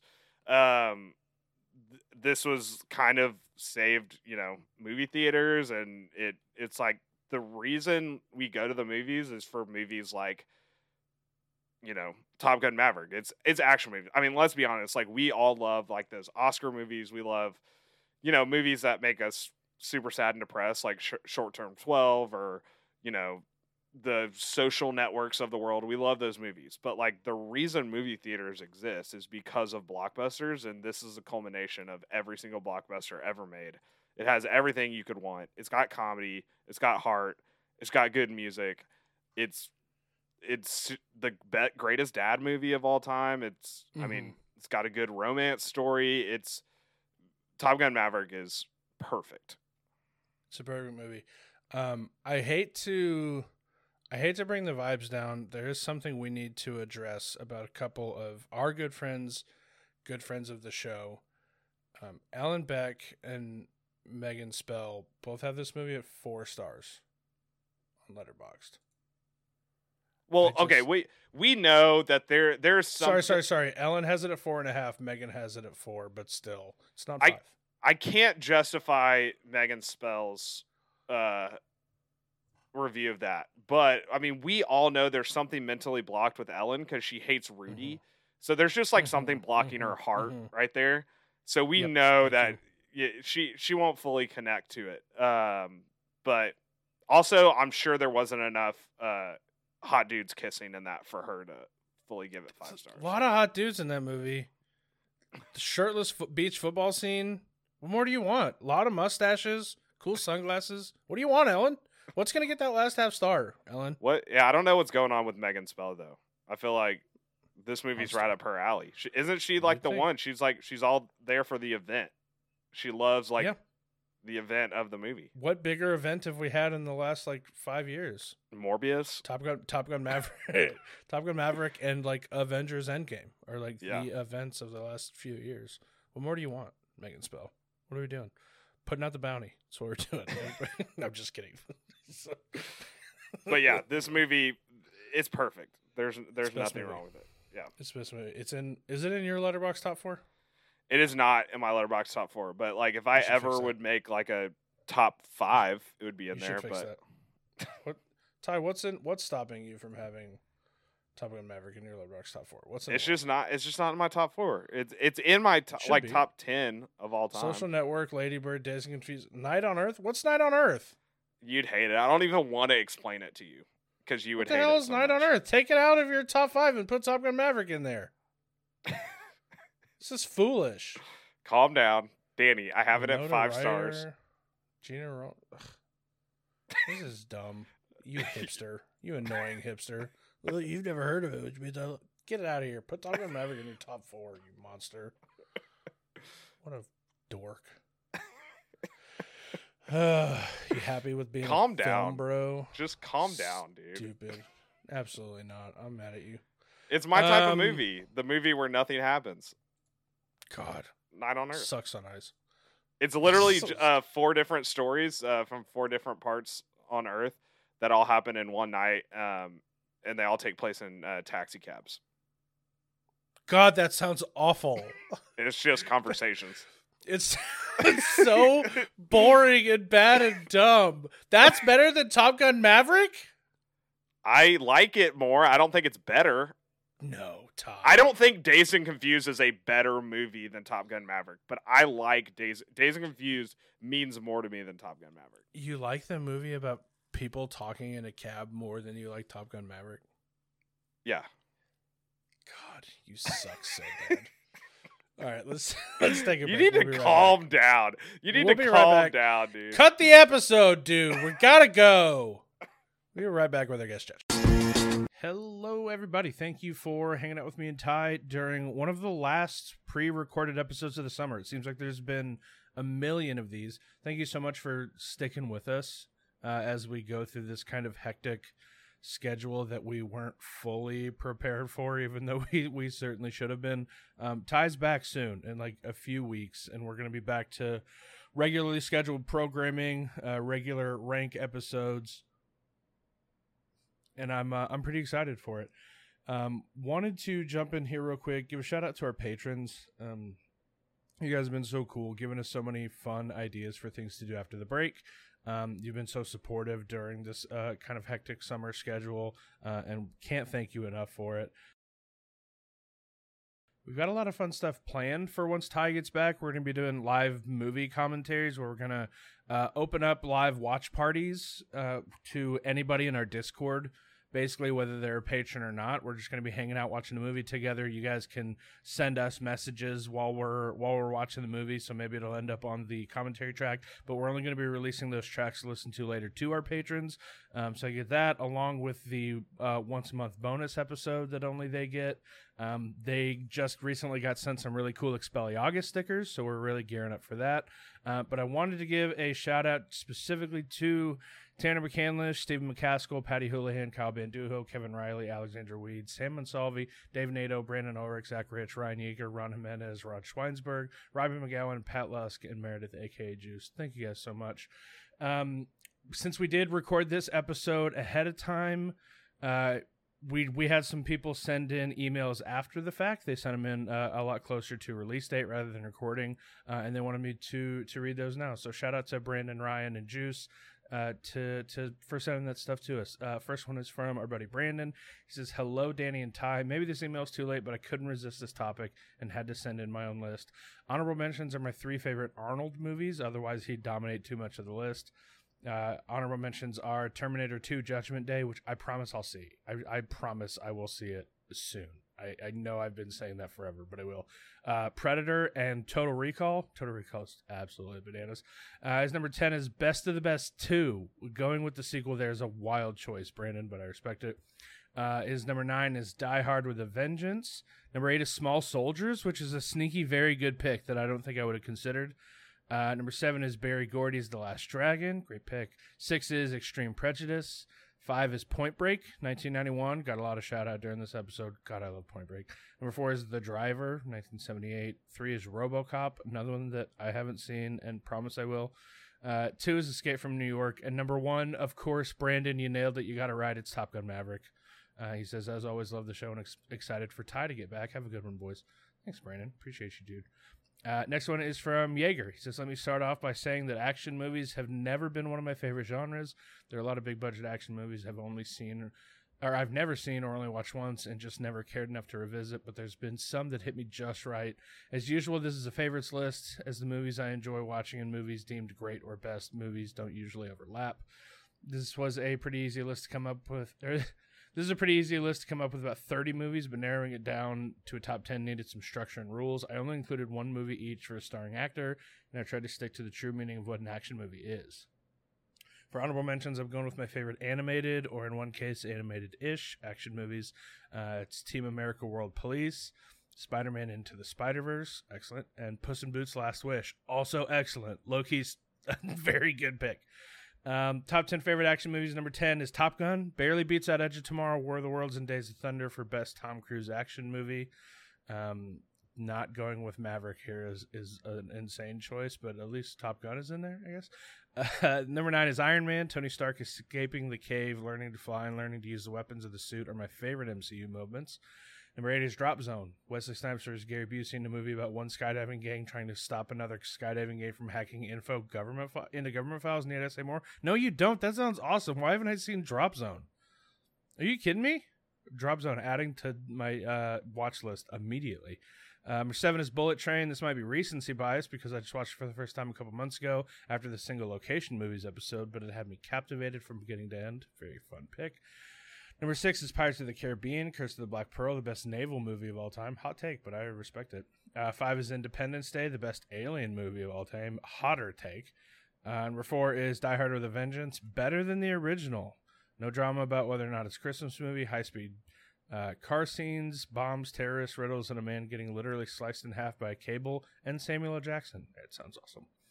Uh, number three is The Rock, my favorite of the Nick Cage 90s action films. Sean Connery saying winners go home and F the prom queen is an underrated action movie quote. It's a metaphor. He doesn't mean it in a sicko way. Thank you for explaining. Number two is Speed. Even if Johnny Utah, Neo, and John Wick teamed up together, Jack Traven would single handedly defeat them. He wouldn't, but Speed is my favorite of the Keanu movies. Um, and number one is Twister, the extreme. Steak and eggs have never looked as appetizing as they do in Aunt Meg's kitchen. And the most nervous I've ever been in any action movie ever is watching people cut up pop cans while in a vehicle chasing tornadoes. P.S. They were cans. Thank you for, thank you for that. Um, and finally, last but certainly not least, Juice. She took a little bit of cajoling in the Discord to send this in. She says, "I haven't really seen very many." Action movies. Uh, I don't know if I could come up with a list. And then she sent a list of like 50 incredible action movies that she's seen. So glad that we were able to kind of bully her into sending these. Uh, she says, I feel like slightly like an imposter, but friends in the Discord bullied, quote, encouraged me to send a list. Um, her honorable mentions, which she spells honorable with a U, by the way, because she's Canadian. If you didn't know that about my good friend Juice. Um, all four of the Hunger Games movies because ranking them is hard and I don't want to. You don't have to. I, I, I, I respect it. Number 10 is Inception. I'm convinced I'm not quite smart enough to understand this movie. Hey, Juice, same. Big same. Uh, nine is Casino Royale, the first Bond movie she ever saw. Great pick. Uh, eight is Pirates of the Caribbean. Seven is The Bourne Identity, which I I think I've seen these. I may not have seen these. I'm not positive I've seen these. I should watch these. Uh, six is Skyfall. Talked about a lot this episode. Great pick. Five, Black Panther. Great pick. Four is The Incredibles. I love that. Huge fan of The Incredibles. Three is Speed. Said this was a very fun unofficial Rank Kings watch in the Discord while I was on bed rest. It was just cans. Uh, two out of three. Given that it's just cans. Shout out. I love that. Number two is Man on Fire, and number one is The Taking of Pelham 123, heist action movie. I don't think I've seen this one. Isn't that a train heist movie? I should see Taking of Pelham 123. It, it, add to the list. Uh, thanks for including me, friends. Meredith, aka Juice. Thanks, Juice. Thank you, everybody, for sending in emails. Thank you for hanging out with, with this episode. Sorry this break took so long. Back to the episode. We are back with this week's special regular guest judge. I don't know, dude. You're on too often. To, it's how special can it be when this is like your 48th appearance on the show? It's Brian Gill. What's up, dude? Hey guys. First time, long you, buddy? time. Not really. It was very recently. So 46th time, kind of short time. Not even really that long. Honestly, so. it's always an honor to be to be brought back into the Rank Kingdom, uh, and uh, so I'm I'm happy to be here. Happy to be here. Appreciate it, man. Uh, Brian is the host of Mad About Movies, of course. Brian's the host of Spread the Floor. He's the begrudging and unfortunately host of Mavs Time, which is like a it. Mm-hmm. mini podcast within a podcast that has to By talk about the Dallas Mavericks, and it's kind of just torture for everyone. by the by the time by the time this episode, think of it this way, Danny. By the time this episode comes out, um, we'll have already found out how terrible the off season is for the Mavs. So th- think about that. Is Kyrie That's coming back? thing. Uh, Is that Who freaking knows? Who listen, knows? we don't talk about we don't talk about him. It's a lose lose. the only thing I know about the Oh, NBA right now is light the beam. That's all over my TikTok. Uh-huh. Right. Yeah. It's kind of all you need to know if we're being And honest. Austin Reaves is the greatest basketball player of all time. Yeah. Well, you know, with with a certain segment um that's really a big fan of Austin Reaves. If Yeah. if So, you're you know, going by my for you Breitbart's page, official basketball player. that's that's the only thing on my for you page. on TikTok about basketball. You need to work on your algo, bro. There's like some that- there was like some old guy from the Sacramento Sacramento Historical Society that newspaper like printed a light the beam thing and I was just like I don't why is this geared Yeah. towards me? yeah. Honestly, the beam rules. The beam's great. The great. beam is Got to be honest. The beam is awesome. I Yeah. love the beam. Yeah. Also, this is incredibly outdated conversation because this episode doesn't come out for three months. Or So- or the, the Kings will just done got done then. Winning the finals. time Yeah. Maybe the Kings just won the finals and they they beamed be it up. You know, so there's that. that would be so sick. But it's like when this episode comes out, it's going to be like draft time. That's true. We're It'll be be done. The- summer's over for bas- for the NBA. Basically, we'll be in summer league. I'll be deep in summer league, uh, watching t- scouting even. So Yeah, The Rockets nobody likes that part of drafted my that basketball French dude, fandom, so. right? Uh, Wabo Wabawanya or whatever Yeah. his name is. Yeah, Yep. No, you nailed it. Not even that gonna was really You it close, perfectly but in one. yeah, you did. You Good got it so good. Um. Okay, Brian. We're we're talking action movies. Uh, I know that you. Uh, anybody who listens to Mad About Movies and it has listened to a single Fast and Furious episode of Mad About Movies knows that you were the perfect uh perfect guest host or guest judge for this episode. So uh, easy call. Super, super glad that you decided to join us uh, to talk about family. You know that's yeah, really what that's what this is. About. That's what this is. We're just here to talk about family. Mhm, mhm. Uh, you've been on the Tell show. me about your father, Miguel. me, me and my buddies in college used to have Toretto Tuesdays, and we'd only drink Coronas like outside on the porch every Sounds Tuesday. like a party, man. Yeah, you can have any beer you want as long as it's Corona. So Brian, did I send you that text of like I think it was a TikTok of them having a Fast and Furious party where they're just watching all nine of them at yeah, exact same time. I saw that. Yeah, I want to. I want to have to a have it so to spend a couple hours. Not gonna lie. Yeah, that sounds Everybody just shows up at Ellen's house dressed as Dom Toretto. Yeah. Everybody brings a sixer Corona. It sounds like a think- killer party. The other day, I was cleaning out my uh, my office a little bit, and I was digging around in my. You guys will be able to. This is a this is a visual aid for an audio uh, Right. medium, but uh, Not the first time it's happened on the show, you know. I was digging around in my desk trying to find something in my desk drawer, and I found this. Found this uh, velvety pouch. It's like, what the frick Okay. is this? I can't. What's going on here? And I opened it up, and I forgot that a couple years ago, for Christmas, Kent Garrison sent me and Richard um, like a collection of items. Okay, like really thoughtful gift. It was like uh like a, a, a Val Kilmer's poetry book Nice. was which is really cool. He sent me some like custom made baseball cards that were like Cooper, my son, and stuff. Like really cool stuff.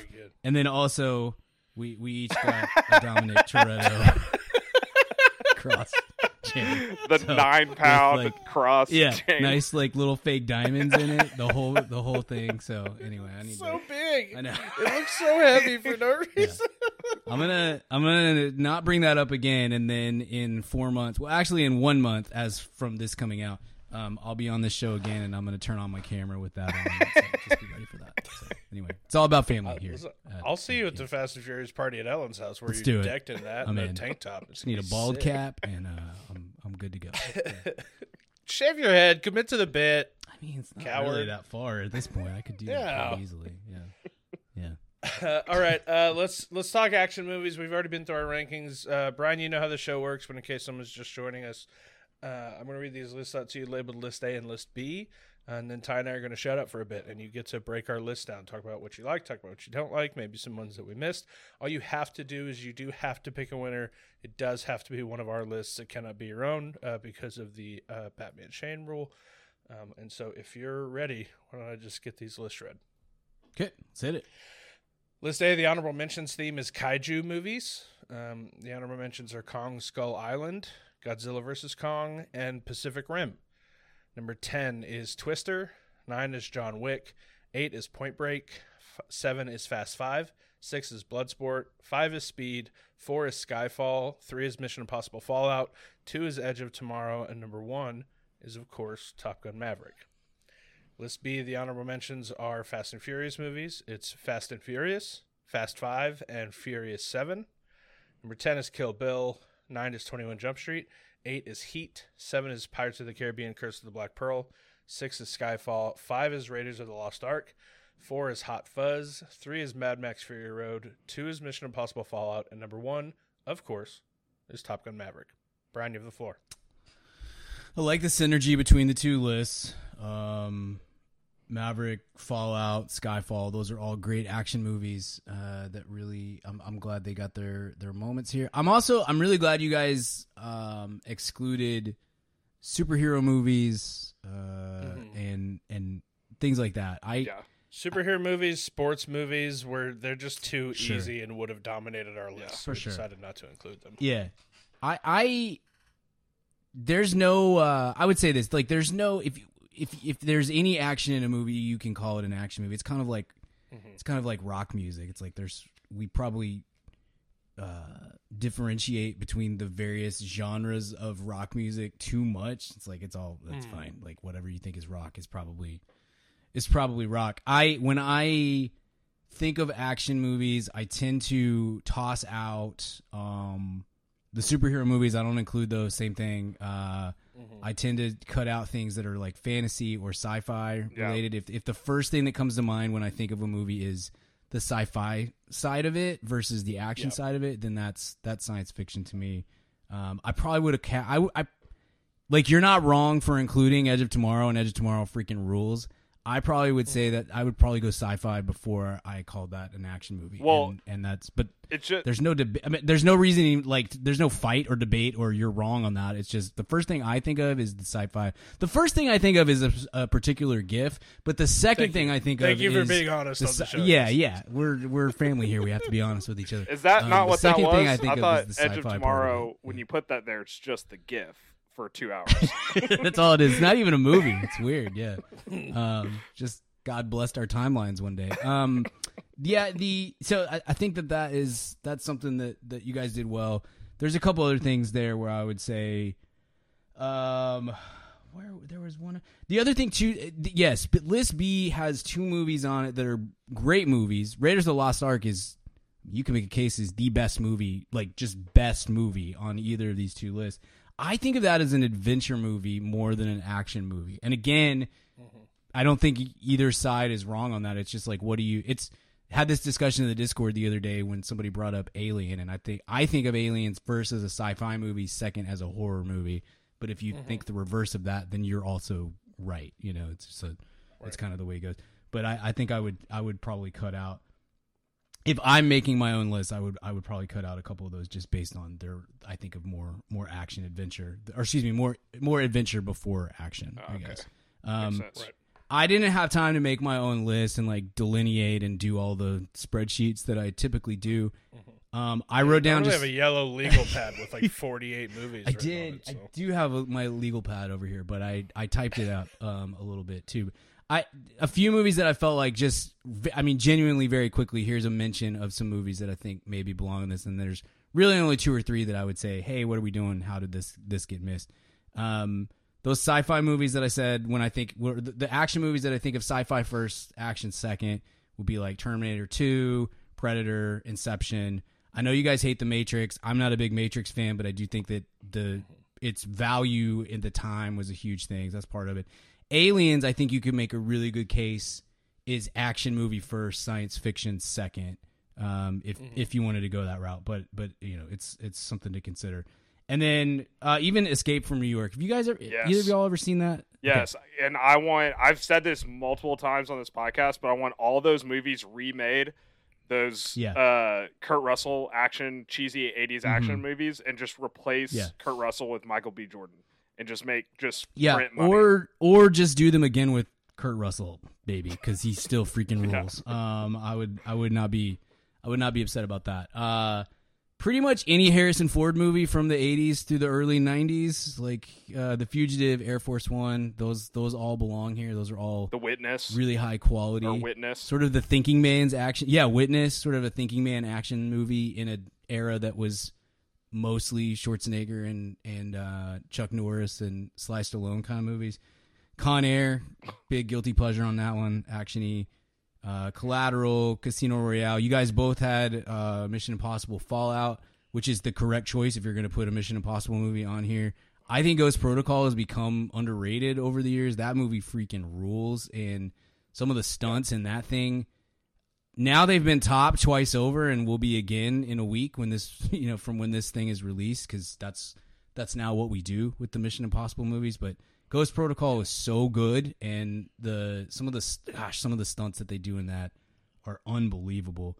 Uh, We're, we're both on record as saying all of the Mission Impossible movies except for two are genuinely really good action Yeah. movies. Yeah. Okay, yeah, I'm I'm with you. I love all those movies except for two. And two, every time I re- I, I trick myself. I'll do it. I I guarantee from when this episode comes out. One week ago, I was like, I bet two's not as bad as I think it is, and I'll rewatch it. Like, no, it is bad as I No, think it it is. is. Like, it's is, such a weird movie, man. Such a. But it has like It's fifty the first movie I ever bought on flying DVD, everywhere in a cage. So I know. Just like, what was the Dove budget on this? It was Art, dude. too much, bro. Um, too much. Got a line item for Doves. Um, that's a good one. Rush Hour, uh, Seven Samurai. You could almost say is more. Mm. I don't know, epic. Like I didn't include movies like Gl- Gladiator or Braveheart because they're kind of Yeah. historical epics, and and Seven Samurai almost fall. Same with westerns. I mean, Magnificent Seven and Seven Samurai are the same movie, you know. So maybe that. Uh, just a few more, real fast. The Raid. I don't know if either of you Oh, guys have seen that. yeah. Incredible action movie. Some of the set pieces in that are freaking insane. Uh, the Bourne trilogy. oh crap, Um, I forgot about the Bourne yeah, movies. Dang it. Bourne trilogy definitely makes my my list. If I sat down and make a top ten, I, I would think. Uh, those are good. Police Story. A little surprised Baby Driver wasn't on. I one of these forgot about Police Story. Dang it! Screwed up. That's a big goof 'em up for Yeah, me. I was Dang I was I was uh, I was surprised when I didn't see that on at least one list. I didn't know if you guys were taking a stance against uh, taking a stand against Kevin Spacey, which uh, off the air you guys both are pretty pro Spacey, but I understand trying to do it um, on the air. That's a Oh, Baby Driver. Yeah, I guess I didn't think. I don't think about that as an action movie for some reason. Okay. but it totally is. yeah okay. Uh, It is like I I didn't when I I looked at it when I was making my list. I went to my Letterboxd and was like, I have it at five stars. One of Mhm. my favorite movies. Definitely an action movie, but in my mind, for some reason, I didn't think of it as. I was wrong. That's a screw up too. Okay. Wow. Police Story and Baby Driver back to back, just big old goof 'em ups for me. Uh, Top Gun. If you, I mean, Top Gun Maverick is the superior Top Gun movie, but Top Gun freaking rules too. So just to mention, last three real fast. These are three that I think are two of them at least. I think are are um maybe slightly under the. the I I don't want to. I'm not calling them like cool cool like cult movies or they're not they're they were huge movies at the time but y'all are a little bit younger than me i think that that's part of it this slide a little bit under the radar midnight run with uh bob de niro and and uh charles grodin is a freaking awesome action comedy um from the the mid 80s that is super underseen i wish people would would i don't even know if it's streaming anywhere right now but gosh it is so we did an episode on it a couple years ago on throwback and it rules. It's so much fun. I think both of you guys would like it if you've never seen that. Never, I've never. Even I think I have a pretty Yeah, low it's- rating for that on Letterboxd. Unfortunately. Okay, well you're wrong. That's okay. We're it's we can all be wrong sometimes. Um, another one. This one is gonna get remade soon. I I know Amblin picked it up, and I think Spielberg has said it as to direct, but that could always change. Uh, it's a Steve McQueen movie from the late '60s called Bullitt. And- yeah. that movie freaking rules, and uh, it will be a really fun, uh, really fun remake. I hope they get Gosling. I think that would be kind of perfect uh, for that. And then the movie that's not on either of your lists. This is the movie that I think of uh, first, and I think some of it is like slightly generational. Uh, it, when when somebody brings up action movies, the very first movie I think of is Die Hard. Uh, and and that is so I, that's a that's a bit of an omission for you guys, and uh, but you've got a lot of other good movies, and I don't even I don't know where Die Hard would come out on my list if I sat down and and did all the research and and uh, put in the hours. Um, but the but it would definitely be be pretty high. I would think that's that's kind of the the quintessential uh, action movie that I think of anyway. So uh, Yeah, I think Die Hard for me was one of those. If our honorable mentions were still 11, 12, and 13, Die Hard probably would have been there for me. sure. Um, but that's not what we do really with Yeah. honorable mentions anymore. So it just It's just such Makes a sense. traditional Christmas movie that I always forget about it. I guess if you think of it as a Christmas movie first, there is that. I mean, we are in the middle of July right now, so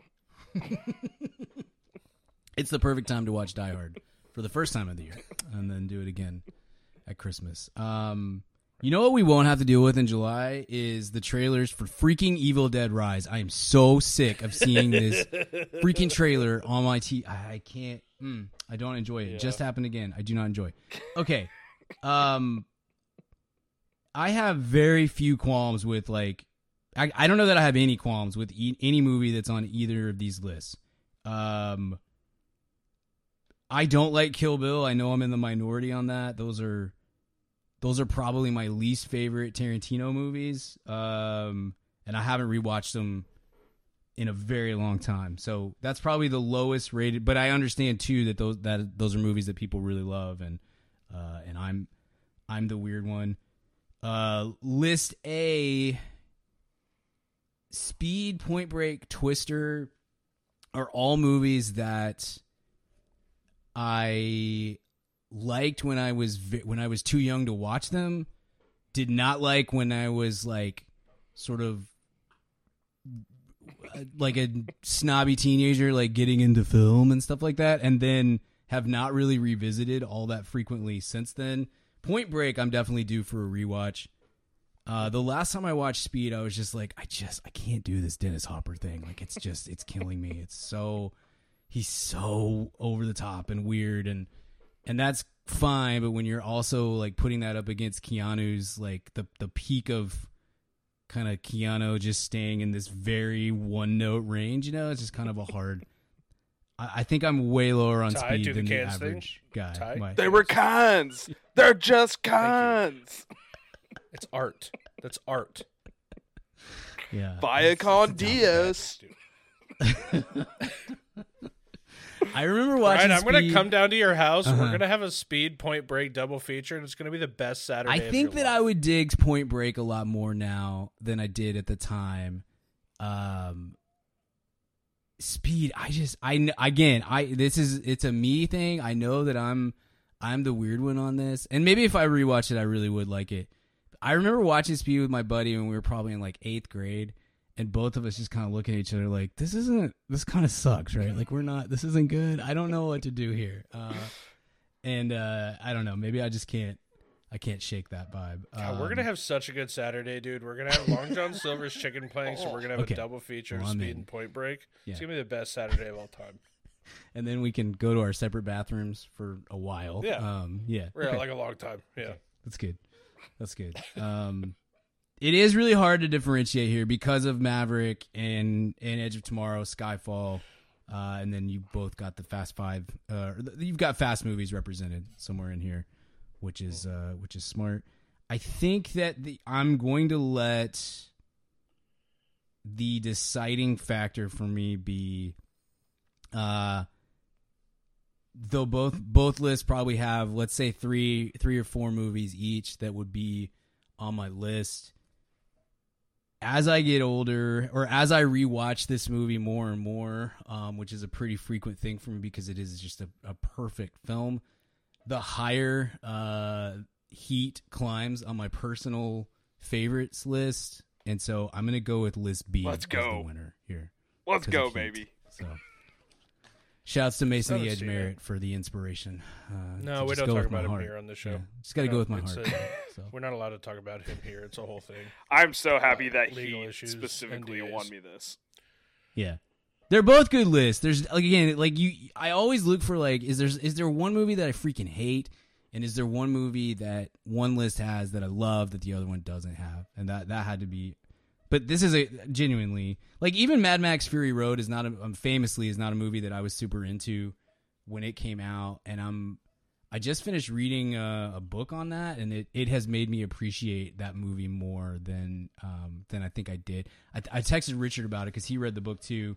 We both were like, I totally get why it's super weird and why people really love that. I wish it was like five percent less weird. I think I would like it way more. I don't want it to be. I don't want it to be normal. I don't want it to be like a, you know, a mainstream um, action movie. But if it was like five percent less weird, I think I would be really, really into that movie. But I've gotten to where I really respect it. Um, from like just the feat that it is even if the movie at the time I was like what what's happening? What's going on right now? Um, Have you seen Mad Max Yeah. Thunderdome? Because it's way weirder than Fury Road. Oh, for sure, for sure. But but it was but that was the '80s, Ty. Like everything was weird in the '80s. We didn't really understand cocaine at that point, um, and so that was a yeah, that was a huge factor um, in that. I w- Fury Road really incredible achievement. It just I it was such a weird experience watching that and being like, people really love this, right? Like this is I don't I'm I can't quite I don't understand totally. But anyway, uh, good list, boys, both of them. Good list. Heck yeah, love it. Danny, you know what we forgot that I just realized? Mhm. It's Speed Racer. Oh, we forgot Speed Speed Racer. Yeah, Speed Racer dude. is awesome. That would have downgraded either list or both lists for me. That's the best Speed Racer- If we movie. had thought about it, should have been on Okay. both of our the lists. Wachowskis or whoever directed The Matrix. That's their best movie. I mean, I mean, I'm trying to kind of comparing a most bunch of garbage movies. For me personally, not a fan, but I would definitely take The Matrix over Speed Racer for sure. Yeah, Speed Racer rips. uh, yeah, I've I still haven't seen Heat. Um, I oh man, he's it's one of those deals. It's been talked about so much that when we should watch a movie was still a thing. I thought for sure it was going to be picked for that. Mm. Um, and then we were talking about these like we'll do the occasional we should watch a movie as like a bonus episode for Rank Kings. Thought it was Mhm. going to be picked for that. Um, and then we're do- talking about doing these like watch along, like watch party recording things. I thought for sure it would be picked, but for that by now, it just keeps not being picked for some reason. Mm. Uh, and so I haven't watched it yet because I feel like it's been hyped up so much that I have to like have an outlet to talk about it after I've seen it. Sure. But honestly, Um, like I don't want you to be in a situation where you have to take notes when you're watching Heat. I want you to be fully immersed Okay. in Heat. Yeah. Okay. You know, I mean, I, I'm not Shane. I'm not technical film guy like at all. It, it's a technically perfect film. Like the um the sound mix on on that movie. Again, there's probably 20 movies ever that that that is a thing that I that that really jumps out to me personally. You know, and that it's it's maybe the number one example for me. It is a the the acting is incredible. The sound mix, the story, and like the scripting on it, it is so stinking good. And so I I loved Heat. I you know Heat came out when I was like twelve. I rented Heat probably when I was thirteen or fourteen years old. It was the double VHS, you know, because it was that's that's a Right. that was a thing back in the day. Titanic style. Yeah, and I just remember going to the like the lunch table, like, "You guys seen Heat? Freaking rips!" and then being like, "What are you talking about, dude?" Like, you know, I'm like, "Yeah, I get it, whatever." But uh, I've seen, I watch Heat at least once a year, and it's it's so good that I can't, I really can't turn it on in the background. Like it, I will start it as a background movie, and 20 minutes in, I'm just like. I'm not doing anything else. I'm only focused on this movie because it's just so it's so engrossing. Such a perfect film. Yeah. Well, now that I have the assurance that it's okay to watch it without turning it into a podcast episode, I feel better about because I've just been kind of waiting, thinking for sure that it was going to be picked for something. So Sure. if I have that assurance, I'll, I'll go ahead and watch it because I've been wanting. To just to go for sure. straight to the Nice. Discord after you watch it. Let us know your thoughts right after. Yeah. And tell Mason it's terrible just for funsies. Like just really set That's him off. what if it? What if I don't like it though? Because I I do that sometimes. I'm dumb and I watch movies that are universally loved. I'm just like, I think "Mm, at don't this really point, if you don't like it, people are like, ah, it's just Danny. I don't think people Yeah. are still like, what the heck, dude? You didn't like this? I think people are just Yeah. used to it. which is good. That's which true. is a good thing. it's a blessing, I think. I get yelled at way less. I'm okay with people disappointed in me, being disappointed in me. I just don't want you to yell at me anymore. All right, we ready to get out of here? All right, thank you for listening to the Rank Kings. Big thanks to Brian Gill. Listen to Mad About Movies. Listen to Spread the Floor. Don't listen to Mavs Time. Maybe go back and listen to old episodes of Mav Times. Not the one that we end, that he ended the episode with. It, so sad. It really makes me so so sad. Is that the one where Totally they? put a lot of work into the Blink 182 parody. Is though, that the- so- Yeah, listen to that. the intro song, but then stop listening to the episode. They'll get the listen count, or they'll get like whatever. It'll be added to the tally. You'll get to this hear a really cool cover of a parody theme song or whatever. And then just you don't have to listen to two grown men who are just depressed about basketball for an hour and a half. sad It's episode. win win Was win. was the last map time when they played Luka for one quarter on Slovenia night? Because that is the We funniest about that. headline I've ever seen in my Talk life. about that. Pretty rough. It's not a it's not a smart organization, Ty. You know, it's, Not it's just great. not a lot of things that get done that make sense at this point. Not great. Uh, please rate and review us you listen to podcasts. Follow us on Twitter and Instagram at RankKingsPod. Don't forget the double K in the middle. Uh, join our Discord. It's free. Join our Patreon. It's not. You can find a link to those in our social media bios and our show notes. We will be back with a new episode next week. Until then.